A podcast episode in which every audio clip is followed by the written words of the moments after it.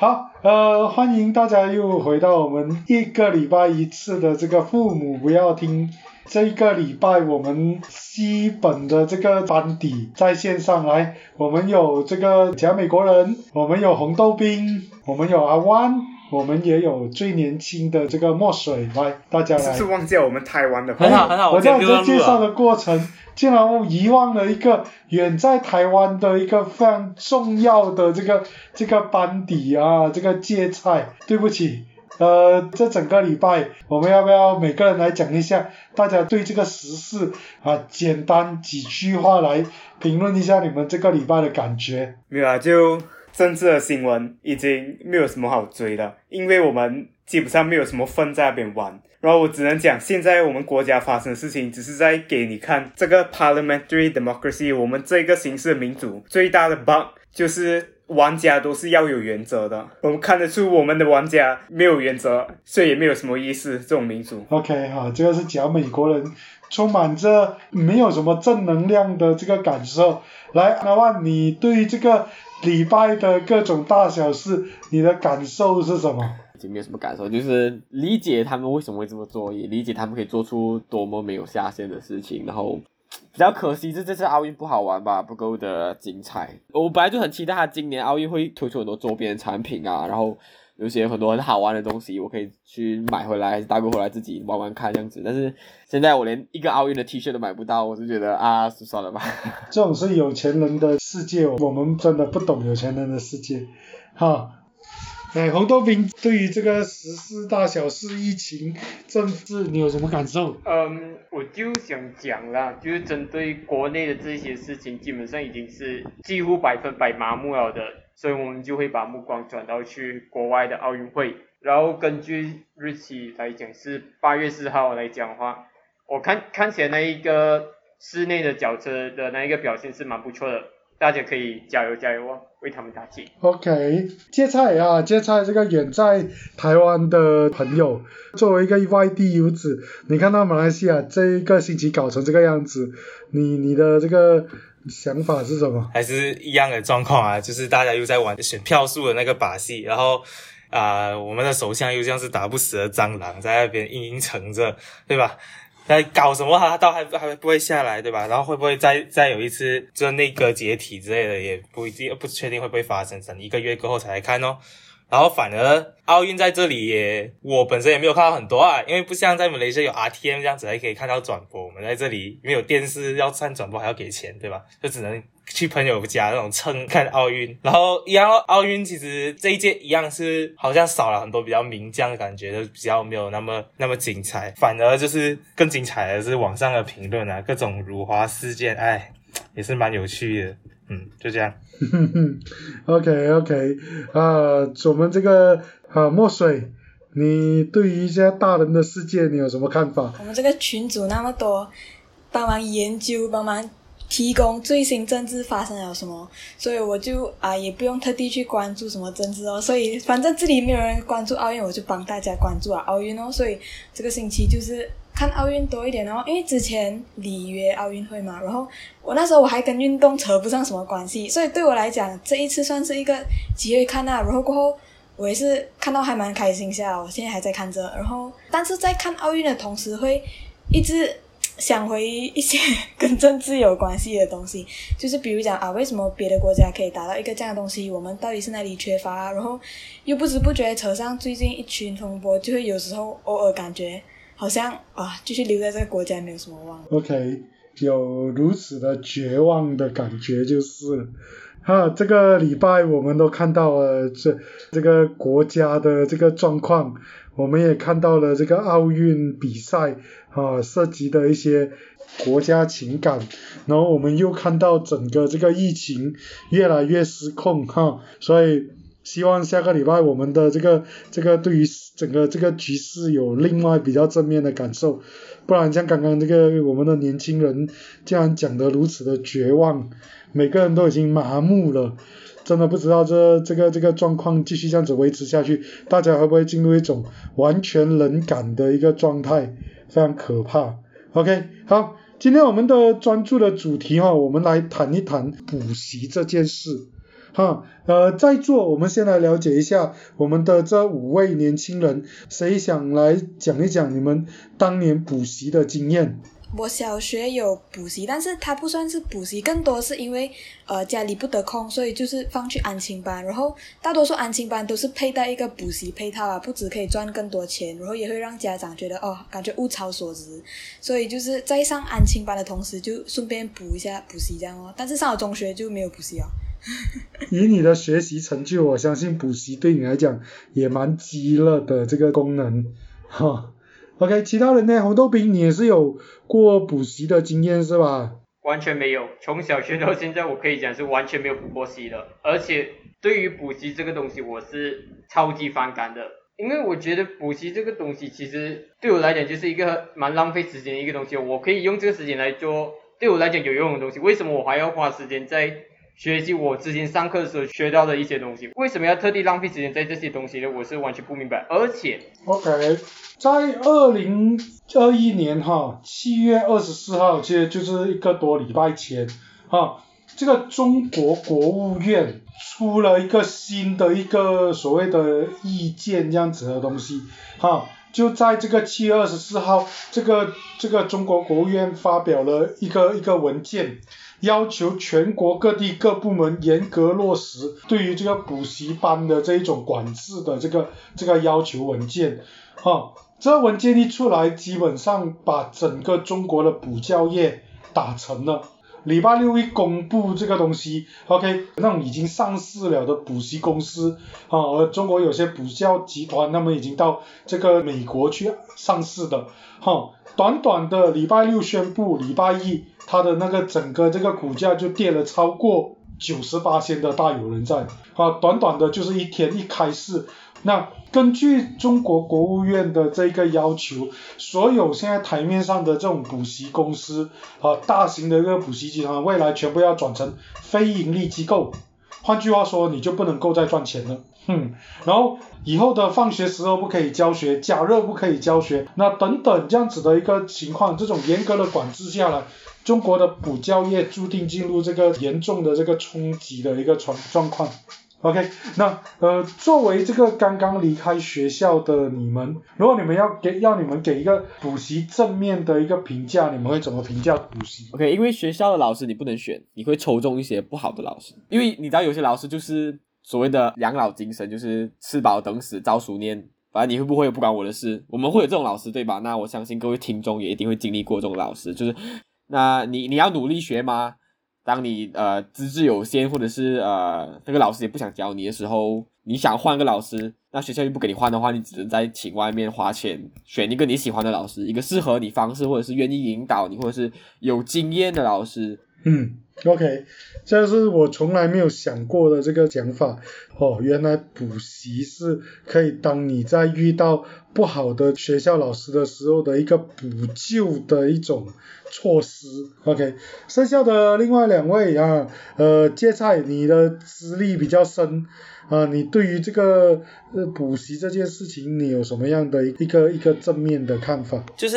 其实讲真的啦，就是我真的身边太少有补习的人，我自己真正严格上来讲也没有补过习。我不知不知道大家的补习是自己想去的，还是是被奖励的嘛，对吧？但是不管哪一个，他就是可以当做一个契机啊，就讲说，就是哎，就是如果假设我不爱念书的话，那我就给钱了嘛，然后还是就有这个环境。逼我去听一下那个老师在讲什么学习的东西，或者怎样，就是一个就是强迫性的方式，叫我给钱，就是哎呀，就逼自己稍微看一下，稍微读一下，有一点印象，搞不好成绩好一点，对吧？呃，我觉得我可以延伸刚刚接菜讲啊，就是一来是你给了钱，就觉得你不学习就是浪费了那个钱嘛。我觉得补习就有点像这个功用，因为他教的东西未必跟你学校老师要教的那一个节奏是一样啊。如果那个补习老师教你学校已经教过的东西，它其实就是作为一种复习的平台吧，就是有人监督你复习，你的那个复习又是有人事保障，因为可能你你最感觉心里比较有底，因为你是跟一个有比较专业知识的人一起做这个事情。嗯，但是好玩的是啊，在座各位都没有严格定义的补习经验，那从你们自己的各自经验来看。为什么你们就没有去参加补习？如果讲的为什么我不喜欢补习的话，就前提就是我是我成绩算是比较 OK 的，所以可能本来也没有这个补习的必要。但是我也觉得这种讲法不完全对，因为我读前面班的，但是我班上同学还是一堆人去补习。就我看，我觉得我们学校科目基本上可以分，一个是可以练的。好像数学很技术，中学数学就是你一直做题，你一直做到你知道每个题型长什么样，你就可以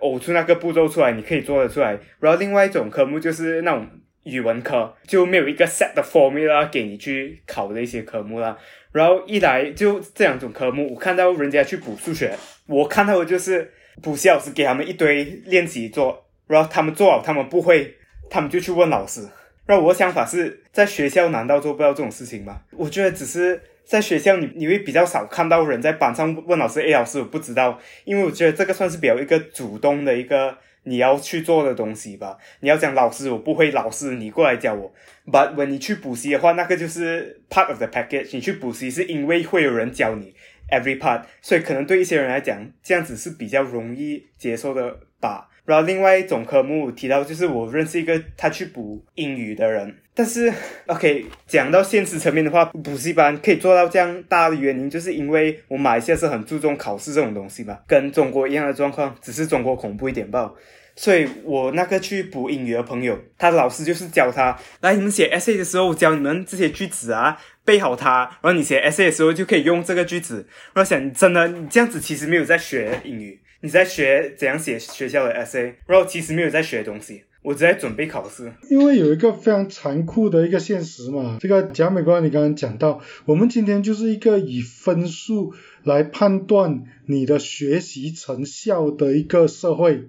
啊，我们的整个这个校园学校的这个学习文化就是这样子，你的分数高低决定了你的学习的这个这个成就啊。但考试考得好跟你学不学得好的这个关系是一个非常值得去探讨的问题啦啊。但是就像你们刚刚提到的，整个补习的这个目的很简单，就是为了在这个学校的这个呃分数上面能够跟得上。主流的这个判断标准，好，那中国的这个考量是因为中国那个社会，像刚刚在讲美国人讲到，中国社会有它的这个特殊性，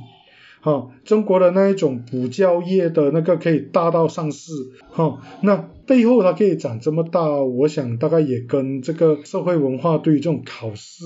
分数的执着有非常非常密切的关系。如果今天学校的考试，如果这个分数没有这么被在意，那你们还会去补习吗？应该不会吧。我的问题在这里，我们现在的学校你已经有八九个小时在学校里面了，然后你放学。啊，那些呃，现在的小学学校放学之后，你你还有下午的补习课的是吧？现在很多小学都把这个加强班直接纳入了在学校的课程里面是吧？有有到三点。哦，我们现在有很多很多学校都是这样子的，因为因为在整个这种马来西亚的就业时间嘛，爸爸早上在上班之前把你送去学校，然后你中午一点放学你要去哪里？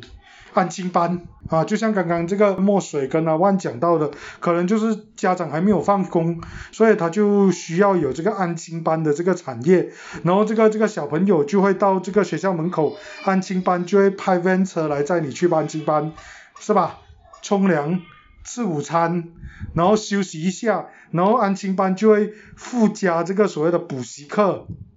那有些小学他也来争这个课程的这个部分，然后一样你一点多放学，然后你就在学校上这个加强班，上到三点钟，然后同样这个安心班又会来接人，啊接到去安心班一样睡个午觉吃个点心，五六点钟爸爸妈妈放工之后再到安心班来接你，所以。在我们的这个这个体制里面看起来，这种补习这个东西好像是跟这个安亲配套是一个完整的一个配合。其实刚那个安亲班我们谈的东西，主要就是它就是个安亲班，只是顺便当一个补习班。我觉得要谈的话，就是谈为什么这些所谓的中学这种超级这种补习班为什么会存在，有没有存在的意义？因为阿万那一个。它存在意义就很明显了。因为你是小朋友，你一点放学，你妈妈爸爸不可能跟他 boss 讲拜拜，我去接我孩子，所以那个它的意义是可见的。你现在没有超级啊，现在讲就是现在你找不到超级的这个东西，它换句很多名字啊。呃，如果在我不，我现在有没有改啊？五六年前的话，它的模式是请一些年轻的老师教学生，那把一些呃考试东西格式化、课程化、复制。连锁，然后让每一个所有这些年轻人、年轻教师们都能上手。他不需要教学经验，他只要学得懂，根据他们教材照着教，然后又跟学生关系好，让那些学生哪怕成绩好到不行，他很享受那个氛围的感觉。啊，学生自己也主动会去那个补习班，这是我的看法。然后因为学生主动愿意上，家长以为诶这个补习中心让孩子很努力读书，那他也家长愿意掏钱给这个补习中心，所以他这个产业链是非常的从心理上。跟呃业务上都非常完美，而且他们把那些年轻老师的薪水压到很低，所以他们有很多盈利空间去进行营销，所以它的商业模式是非常的呃进步先进。喂，如果可以再延伸一下这个的话，就是我一个朋友也是有在这种超级之类的，我不懂是不是超级，我不懂是不是他的 Austrian 一个补习中心教过书，他真的就是要进去讲上面的人叫我讲的东西，然后拿薪水。然后这个我最大的争议点就是 I want touch，这个不是教学。你去上这种超级班，你没有在学东西，这个纯粹是一个给超级赚钱的一个机器。他就是把教育当做是一个很复制化，就像你拿这个我们的教材，你去讲，你讲完它，然后你就拿钱。他就是把它弄成一个很没有人性、很没有意义的一个一个模式。呃，但是超级，我觉得它的核心是在于他们找到了一个考试的财富密码，就他们知道考试怎么给你资料，他给你一些口诀。他给你一些背法，他给你一些把笔记整理好的东西，把那些课本上奇奇怪怪的东西，把它整理成一个可以让你用背用快速时间内记起来考试的一个模式。他找到这个财富密码，我觉得他们也是有蛮厉害的啦。对，这个就是因为他们找到 market，因为他们懂马来西亚人，他们要考试，然后考试这个东西太容易 game 了。你这样大的一个集团，你不可能整理不出这种笔记啊！我没有，我觉得特别厉害。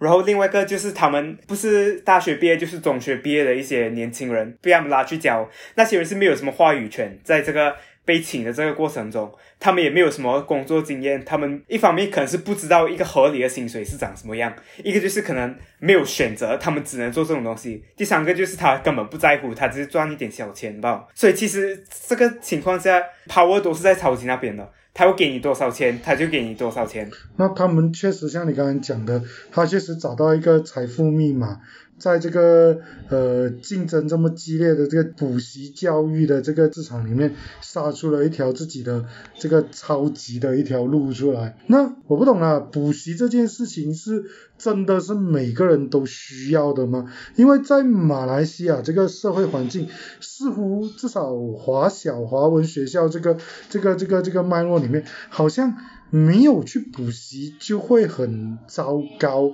这一种这样子的一种认知文化，好像是存在在我们的社会里面的。你你们在求学过程有过这样子的感觉吗？虽然讲不是贴身经验，但是我的朋友，我的好朋友，可能他们不想要去读中，他们是想去一些要要用成绩挤进的国民型中学，那他们家长自然就会有压力，就觉得，诶，我要把孩子送进这个名校的话，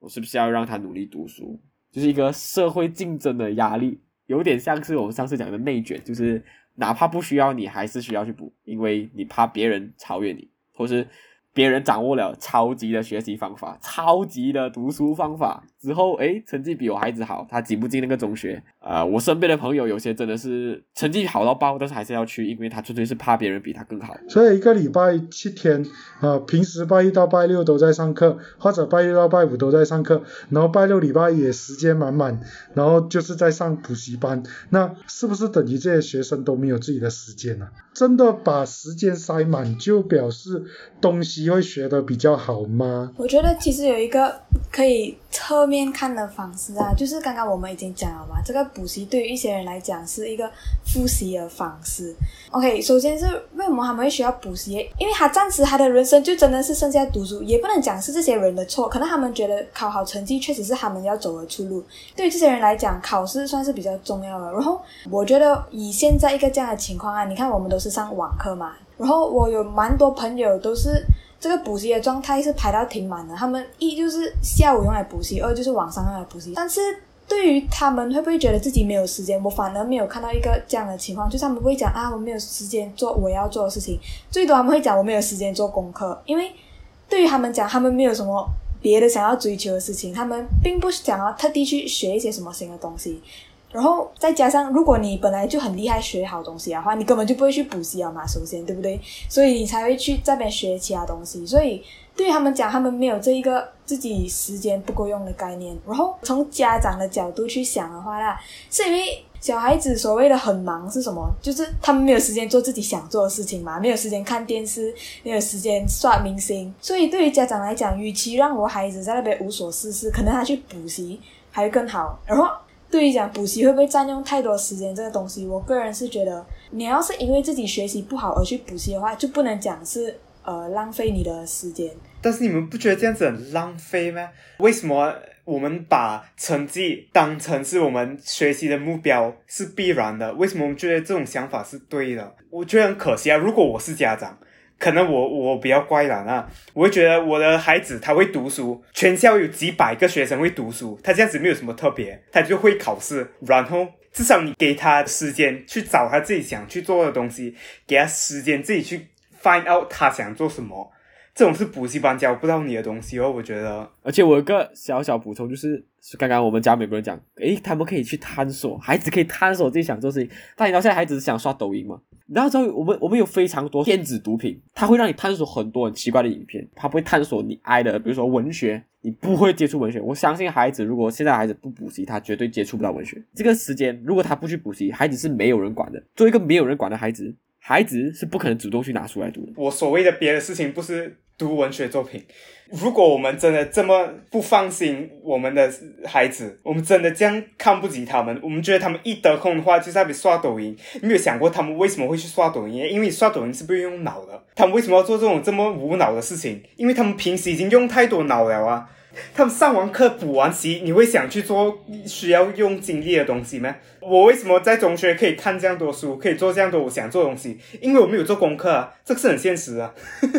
哎，我觉得很大原因不是因为孩子没有没有，他们想要休息。其实孩子来你你刷抖音不只是因为他不用脑，而是因为他给你很多直接的感。不要讲抖音都好，哪怕 PUBG，PUBG 用脑吧，你要去听音辨位，你要去分析对手，你要还打来打去那种。什么玩那种什么 L O L，你用脑比读书还要用脑！我跟你讲，打游戏超累啊。为什么他们还喜欢打？因为他有一个直接的观感的享受。说他们有直接观感，为什么他还要去读做一些有意义的事情？比如说，不要讲文学啦，打球都好啊，因为打球你还要练球。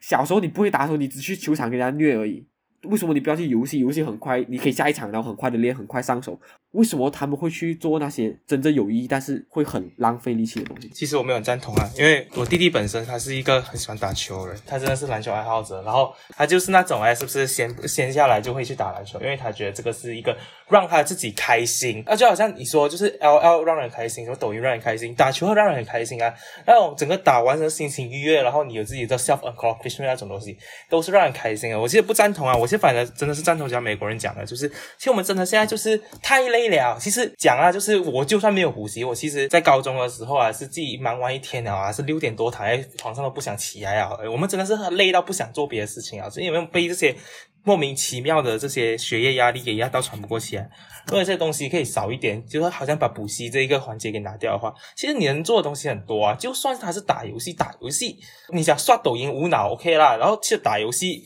这种东西，如果他想成为电竞选手嘞，为什么你不可以，而不可以 try 呢？对不对？先，其实如果你看我们讲打游戏无脑，其实如果你看大部分全世界买游戏买到最疯狂的，都不是小孩子啊，对不对？都是大人来的。他们在这一方面是他们自己一个精神世界来的，他们在精神世界的探索也算是一种东西吧。我个人觉得，你把补习这些环节来，要让小孩子们更加有时间去找他们的精神世界，我觉得反而是更好啊。对，最后一个小总结就是，一我们所谓。没有营养、没有意义的活动未必是没有意义的。然后二，它没有意义的话又怎样？你不是人生做的每一件事都要非常有意义？我们也是要有时间 relax，don't use our brain。简单的一个讲法就是，我们。的很多家长都觉得小朋友在玩这件事情啊，在游戏这件事情，跟朋友做一些大人看起来毫无意义的讲废话是没有意义的。那你不如把那个时间拿来读书，准备你的课业，做功课，但是事实上在这种玩的过程，其实他也建立自己的表达能力，建立自己跟同才分享的一些一些方法，建立建立一些社交 social skill 之类的东西，所以。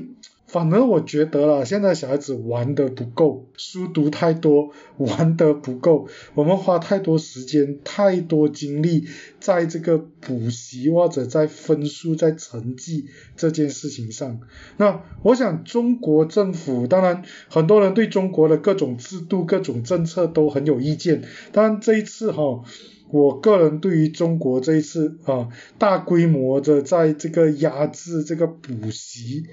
业这件事情，我个人是呃蛮赞同的，因为补习某个程度剥削了学生太多太多的精力，然后其实他没有时间去探索这个课程以外的东西。然后我们在东方社会嘛，好像就一直觉得课程以外的东西都是不重要的啊。等你书读好了啊，你的成绩好了以后，去到大学之后，你那些东西就可以自然而然就会有。你自然而然就会知道你要什么，你自然而然就会就会发现你自己的天命是什么。那事实上这几十年的经验告诉我们，啊，这一种自然而然的事情不会发生，然后发生的都是很多悲剧。啊，他最后到大学之后发现，事实并不是父母亲讲的那个样子，他有的是无穷尽的这个地狱这样子的东西一直在轮回。嗯，刚刚我从这一个老黄的 wrap up 中，嗯，我也是蛮赞同啊，我反中国政府反这样走，我第一次也是那么支持中国政府的这个决策。然后从我们这一番的讨论也，我是有观察到了，其实最主要的问题还是发生在。亲亲子之间的代沟，就是可能我们看的一些节目，比如说我喜欢看纪录片，但是因为我看纪录片形肯定是很像是看电视的形式的嘛，所以我就讲啊，你在看电视，你在浪费时间，过后好像是做什么都会浪费时间，就形成一个代沟。所以很多很多东西一个症结点就是很像是亲子之间的代沟，然后这也或多或少造成了一些其他社会上的一些问题等等的。我蛮赞同刚刚老黄最后 rap 的一句话，其实就是我们。家长或者监护人，甚至有时候我们自己都觉得，就是时间放在补习、放在学院之后，还是上大学、出社会，一大堆时间给你玩，什么啊，你可以去做你那时候你就有时间去做你啊有兴趣的事情，什么这种东西很自然而然的。其实很多时候我们都其实没有发现到，还是到时候已经太迟了。有些东西还是需要很长时间的一个培培练，例如你要学一个乐器也好啊，你你讲你喜欢打篮球，如果你真的想要想要去有一个自己的小队这样子。去打篮球，你到那个年纪啊，你确定你能把你的球技提升上来吗？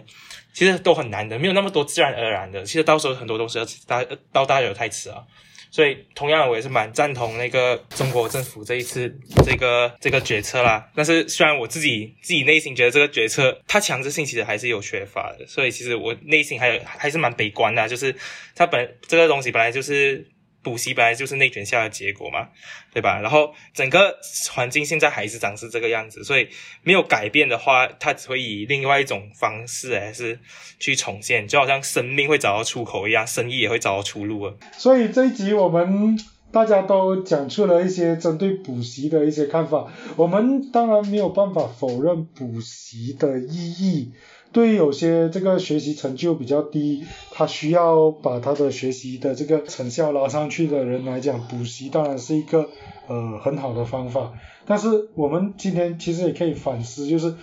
真的需要所有人都补这么多科目吗？我们如果把这个补习的时间去做别的事情，是不是会有更好的效果？这时间可以花在一些更有意义的事情，当然有意义这件事情是非常主观的啦。有些人觉得打篮球有意义，有些人觉得打电动有意义，他未来要当一个电竞选手，哈。那不管如何，我当然是希望每个人都可以在自己的这个成长这个阶段找到一个自己希望呃前进的方向。那补习花太多时间在在学这个学校的课程。